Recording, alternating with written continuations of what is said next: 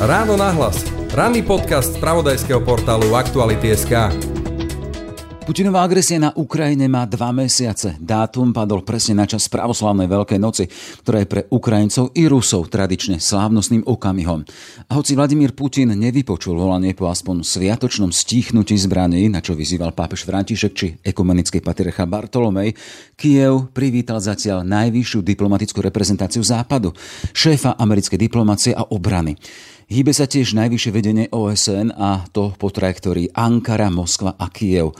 A Pentagon organizuje na jednej zo svojich európskych základní veľký summit o budúcnosti konfliktu. Čo na to Vladimír Putin? Téma pre Pavla Havlíčka z Pražskej asociácie pre medzinárodné otázky. Je útorok, 26. február, počúvate podcast Ráno náhlas. Moje meno je Jaroslav Barborák. Počúvate podcast Ráno náhlas.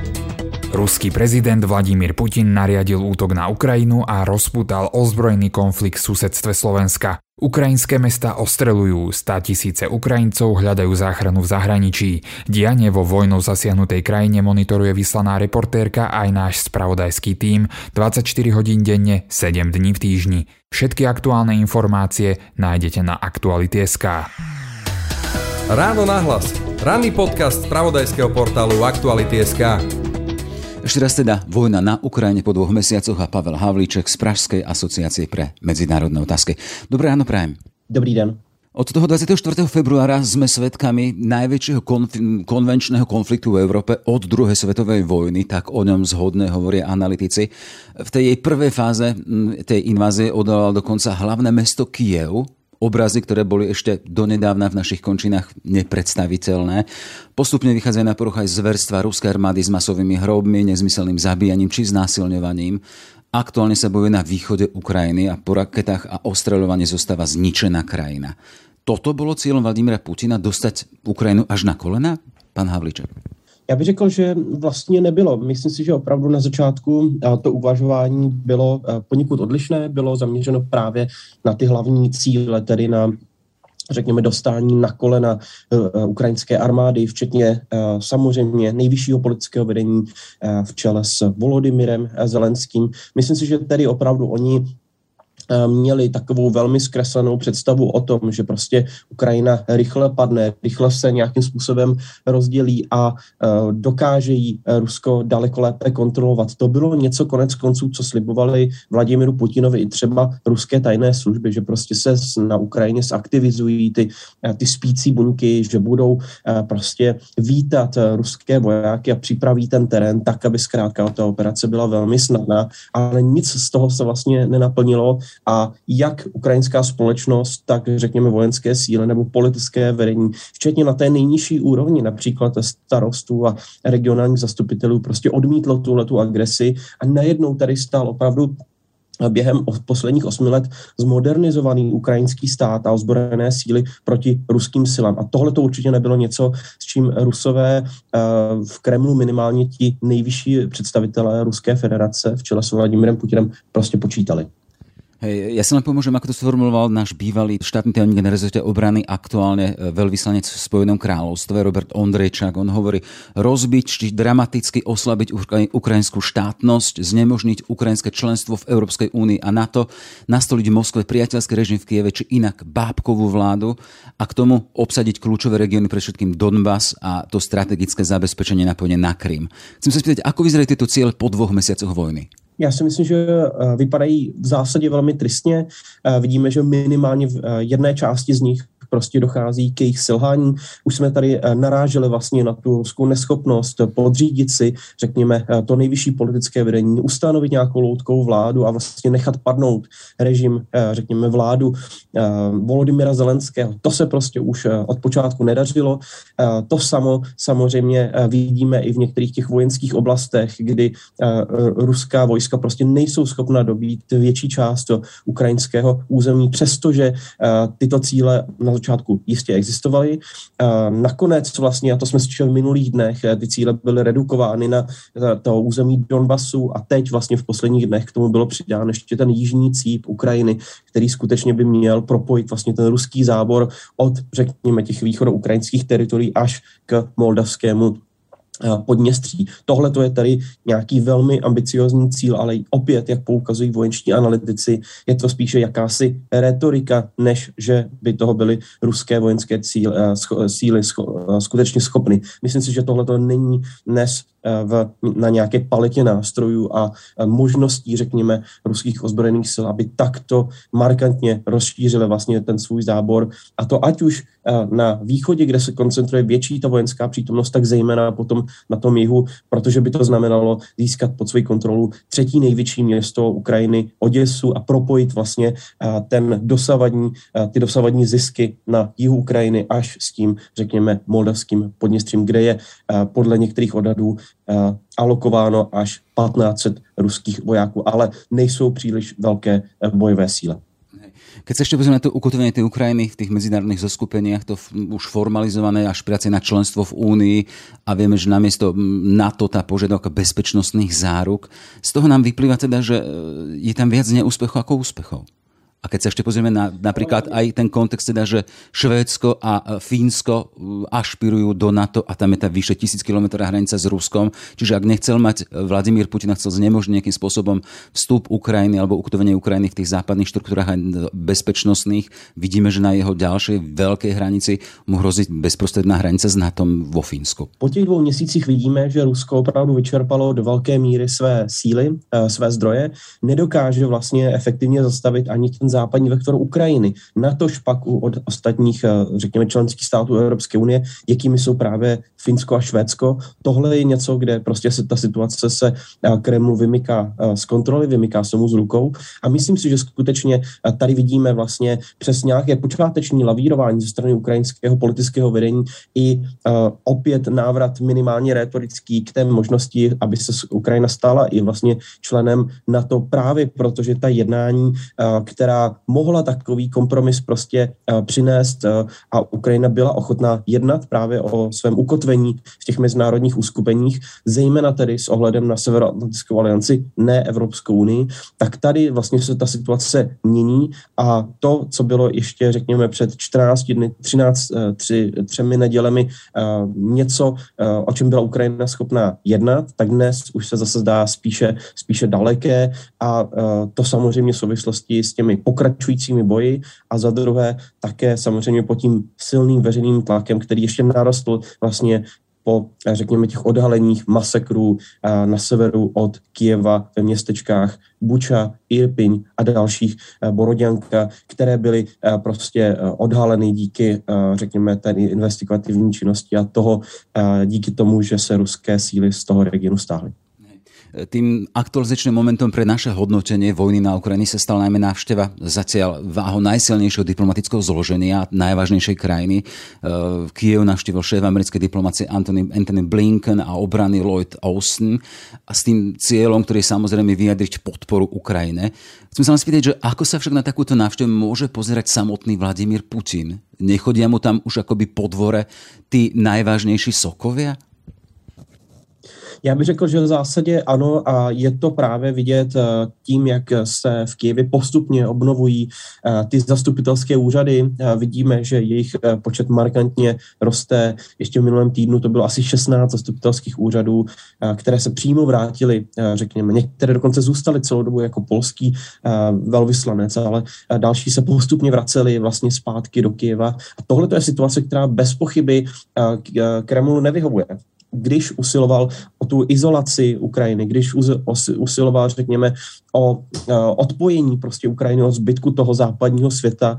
A samozřejmě to, tyhle ty návštěvy, a viděli jsme jenom v minulém týdnu nejvyšší zástupce, jak právě eh, Spojených států, tak i Evropské unie na všech úrovních, řekněme, od členských států až po evropské instituce. Charles Michel byl eh, vlastně také symbolicky obnovovat eh, evropské zastoupení, zastoupení Evropské unie právě v Kijevě. Tohle to je něco, kde opravdu Kreml nemůže být spokojen. vypadá to, že opravdu ta situace se mu vymyká z rukou právě v souvislosti s tím, že evropské členské státy, ale i další západní partneři jako Norsko, právě Spojené státy, Kanada a další dodávají tak obrovské množství zbraní, že opravdu tohle to může být jakýmsi zlomem vlastně pro celý ten konflikt právě protože Ukrajina dneska je minimálně vojensky a z hlediska svých schopností a vybavenosti velmi dobře připravená prostě té ofenzivě čelit a dlouhodobě jí zdorovat. A myslím si, že je to právě ten tlak na udržitelnost tohohle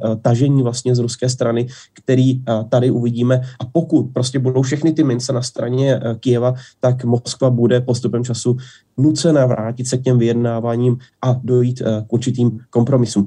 Právě v souvislosti s tím, že vlastně dnes Kiev má neomezené finanční, ale i vojenské kapacity. A tohle je situace, která je určitě pro ukrajinské obránce velmi důležitá. Ešte kým sa dostaneme k tej vojenskej pomoci, len sa chcem ešte ten prístup Spojených štátov, ak doteraz sme videli taký akýsi strategicky zdržanlivý prístup USA, s tým ohľadom, že predsa len Rusko je jadrová veľmoc. Teraz takáto obava pri takýchto postup, pri takýchto diplomatických krokoch akoby odpadala? Ako to čítate? Že už sa neboja Putina z toho pohľadu, teda, že to je ten človek, ktorý má prístup aj ku kufriku s jadrovými zbraňami?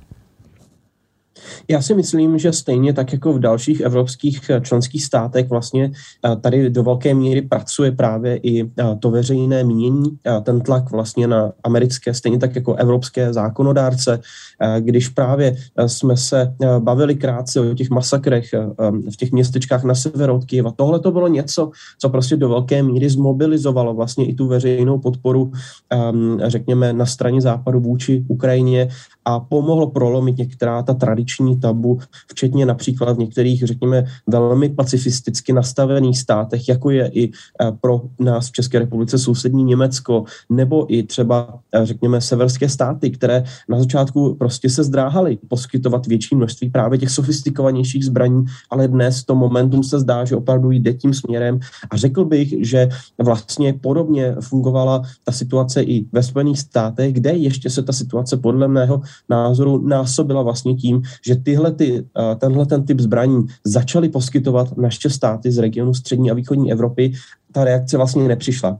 Ona přišla v nějaké diplomatické rovině, byly vyslány jakési diplomatické noty ze strany prostě Kremlu do Prahy, Bratislavy a jinde, ale žádná reakce se zásadně nedostavila. A tohle to si myslím, že by byl, že byl i signál pro Spojené státy, že prostě ano, teď je ta chvíle konat, nic se vlastně neděje, ani když naši spojenci z regionu střední a východní Evropy dodávají, řekněme, to sofistikovanější vojenské vybavení minimálně toho druhu, které je uh, ukrajinská armáda dnes a rovnou tady teď prostě schopna nasadit v těch bojových operacích.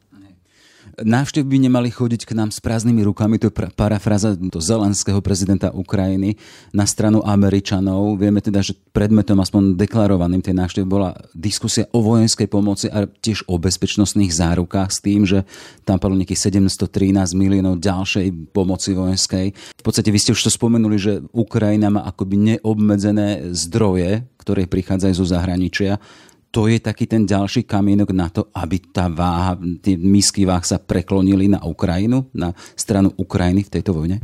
V zásadě si myslím, že uh, určitě ano, protože si myslím, že tady opravdu ta situace je o um, řekněme, vojenské připravnosti, zásobování je tak významná právě s ohledem na vojenskou techniku, která vlastně je dnes více než eh, kdy předtím vlastně potřeba právě v té donbaské operaci, v té druhé fázi toho válečného konfliktu. Tady si myslím, že skutečně tohle to bude hrát nesmírně významnou roli a to, že dnes eh, má třeba eh, řekněme, ukrajinská strana přístup k té sofistikovanější vojenské technice typu právě tanků, dělostřelectva, řekněme i protiletecké obrany, eh, kterou dodalo Slovensko, to jsou ty systémy S-300, nebo právě, eh, řekněme, eh, přístup i k nějakým vojenským dílům na opravu vlastně té, té již poškozené techniky. Mluvilo se také v této souvislosti právě o ukrajinském letectvu nebo i opravě třeba ukrajinských tanků, na, kterém, na které se má podíl česká strana. Tohle to je opravdu něco,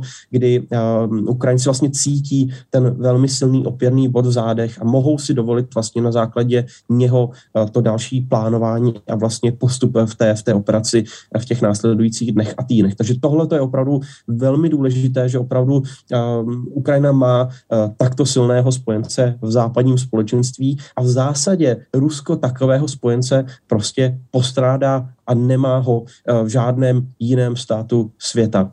Zelenský ešte očakáva od Američanov, že presvedčia Nemcov, aby im poskytli vojenskú techniku, ktorú nevyužívajú, podľa medializovaných informácií, citujem skôr de la Sera. A príležitosť na to má byť, na to presvedčenie má byť aj summit, ktorý organizuje na tej najväčšej nemeckej Ameri- teda základní Američanov v Ramštajme Pentagon, čiže americká strana. Sa to označuje ako akási vojnová porada so štúdiom scenárov obrany a pomoci v rámci možného dlhotrvajúceho konfliktu. To má zaujíma teda ta iniciativa Američanov na půdě Evropy. Ano, ona byla od počátku velmi silná. Já už jsem vlastně mluvil o tom, jakým způsobem američané postupovali, že nejprve vlastně ta operace v zásadě eh, šla skrze právě eh, spojen, spojence eh, Spojených států, tedy naše státy z regionu střední a východní Evropy, samozřejmě v první řadě Polsko, ale právě i Slovensko, Českou republiku a další státy regionu, kdy vlastně byla to taková velmi pragmatická dohoda od počátku, že prostě tyto státy dokážou předat vlastně Ukrajině část svého vojenského vybavení, které, řekněme, je i té sovětské provinience, kterou prostě ukrajinská strana velmi dobře zná. A na oplátku vlastně bude ze strany západních spojenců, jak západu Evropanů, řekněme, tak právě Spojených států dodáván do našeho regionu, řekněme, sofistikovanější vojenské vybavení, kterého má plyně nahradit. A tohle je velmi důležité. Víme, jakou významnou roli tohle hrálo na Slovensku právě s, s těmi systémy protiletecké a protiraketové obrany. Tady zmíním konkrétně systém Patriot, který právě měl nahradit část toho staršího vybavení typu S-300, které se mohlo posunout vlastně dále na Ukrajinu. Ale ta situace byla hodně podobná i v dalších částech právě Evropy, kde ta situace postupovala podobně. Takže řekl bych, že ano, opravdu tohle je něco, co my jsme si, řekněme, vyzkoušeli a zároveň ten, řekněme, takový sandvičový efekt, kdy na Německo dneska působí jak ten americký tlak, tak právě tlak ze, ze střední a východní Evropy, aby skutečně se více zaktivizovalo, protože, jak jsme se dozvěděli, spousta vlastně těch, eh, řekněme, vývozních operací končila právě u německého kancléře Olafa, Olafa Scholze, který osobně blokoval určité procesy. Tohle to je určitě velmi významné, eh, řekněme, zlomit jak víme, ne vždycky se to daří efektivně eh, dosáhnout vlastně v té domácí debatě a daleko silnější je potom vlastně eh, ta mezinárodní diplomatická rovina, kterou právě se snaží i američané naprosto v tuto chvíli vyčerpat. Stejně tak ty kanály potom využívají právě státy z našeho regionu, včetně samozřejmě eh, nejvýznamněji Polska, ale i našich států České republiky a Slovenska. Takže myslím si, že tohle je opravdu velmi významné. A jak vidíme, tak vlastně ta domácí debata v Německu prochází velmi turbulentním vývojem. Vidíme ty diskuze mezi i třeba koaličními partnery Olafa Scholze, kdy například němečtí zelení jsou mezi těmi rozhodně nejvíce progresivními a nejsilněji eh, na, na, naměřenými, řekněme, v téhleté otázce, uh, což může možná paradoxně působit, protože začínal jako pacificická strana, ale v kontextu právě toho současného vývoje oni se posunuli do té úrovně strany, eh, která je prostě nejsilněji, řekněme, se vymezuje vůči, vůči tomu konfliktu a právě i podporuje tu vojenskou pomoc Ukrajině. Hýbe sa aj diplomácia, že v rámci týchto hodín chce s rokovaním medzi Ruskom a Ukrajinou pomôcť aj generálny tajomník OSN Antonio Gutierrez v Ankare, Moskve a Kieve. Chcem sa pýtať, aké sú šance, že môže sprostredkovať posun v rokovaniach či stretnutie na úrovni Zelensky-Putin?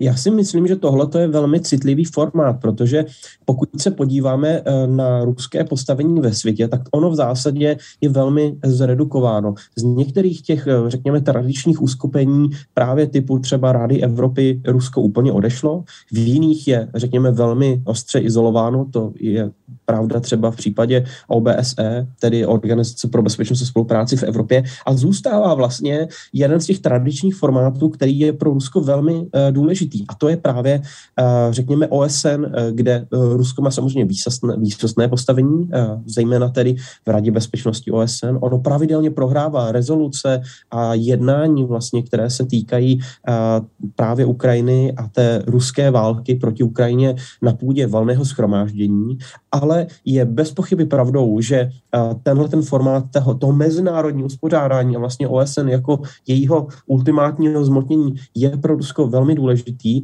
A myslím si, že tato iniciativa proto právě může určitou novou dynamiku opravdu do těch rozhovorů přinést, protože jak jsme se o tom bavili, tak vlastně v souvislosti jak s těmi masakry na severu Ukrajiny, tak právě s, řekněme, pokračováním toho vojenského konfliktu na východě Ukrajiny, tak ty rozhovory v zásadě zamrzly, nekonají se a jak z ukrajinské, tak z ruské strany vlastně tam vidíme jakýsi blok, který minimálně bude pravdou podle mě, podle mého názoru do 9.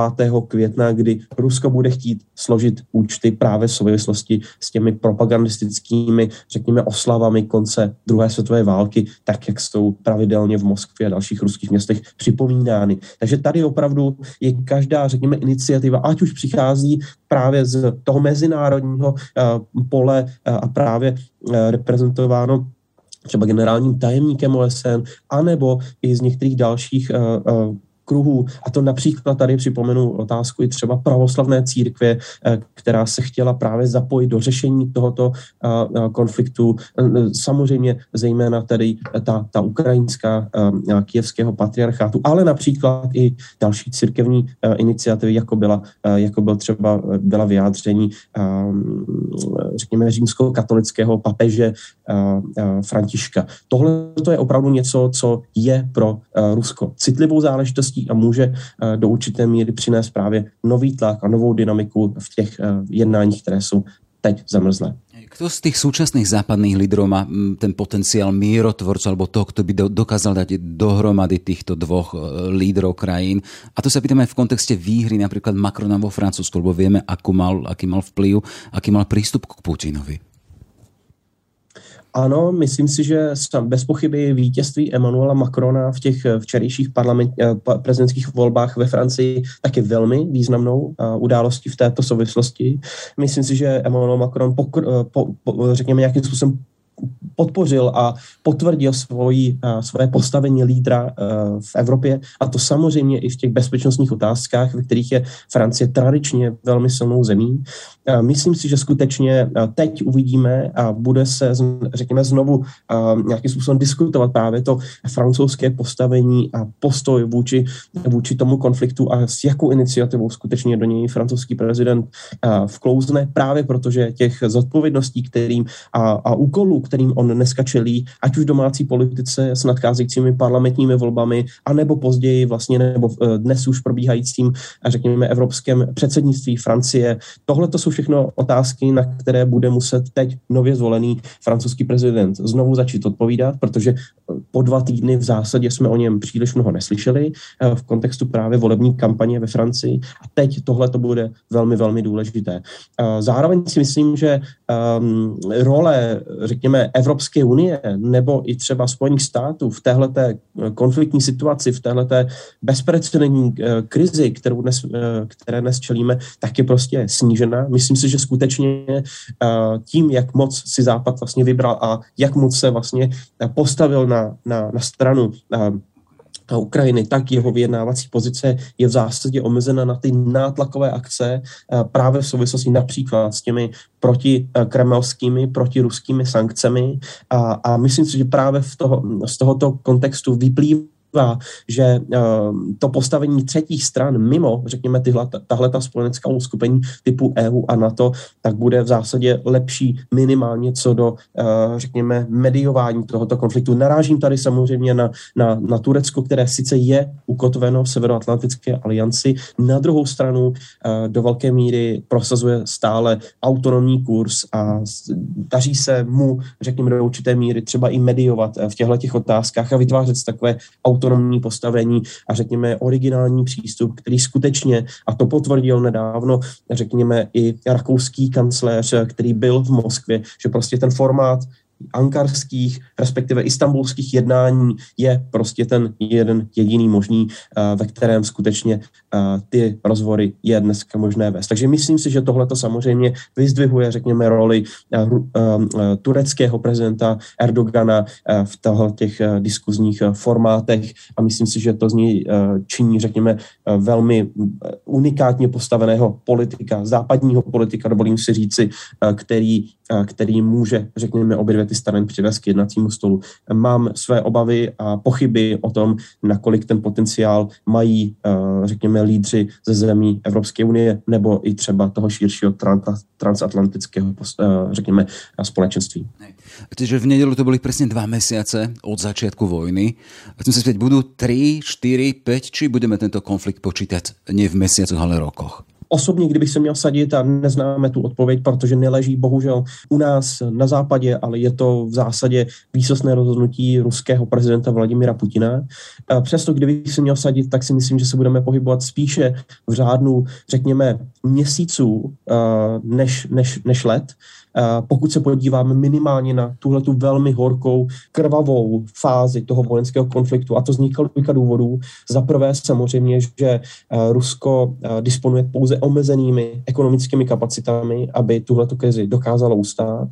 Zároveň si myslím, že ten západní tlak bude v horizontu týdnu, vlastně teď už v tomto týdnu, dokonce má být přijat další, řekněme, sankční balíček, právě ten šestý sankční balíček, který má se zaměřit i třeba na ruské ropné zdroje, velmi citlivou záležitost pro ruský rozpočet. A tenhle ten vlastně postup, řekněme, už teď se konající, ale i dále se rozvíjející v těch budoucích týdnech, možná měsících, tak bude pro Rusko naprosto zdrcující a řekl bych, že se s ním nedokáže ekonomicky uh, rozhodně vypořádat. Tohle to si myslím, že skutečně bude takovým uh, možná zlomem, opravdu v jeden moment, kdy se Evropská unie dokáže úplně uh, odtrhnout právě od těch ruských dodávek ropy, ale i hůře na, nahraditelného zemního plynu. Tohle to bude velmi, velmi zásadní rána pro jakoukoliv udržitelnost toho vojenského konfliktu. Uh, takže myslím si, že skutečně nebudou to roky, protože Ruská federace prostě na to nemá. Nemá na to jak vojensky,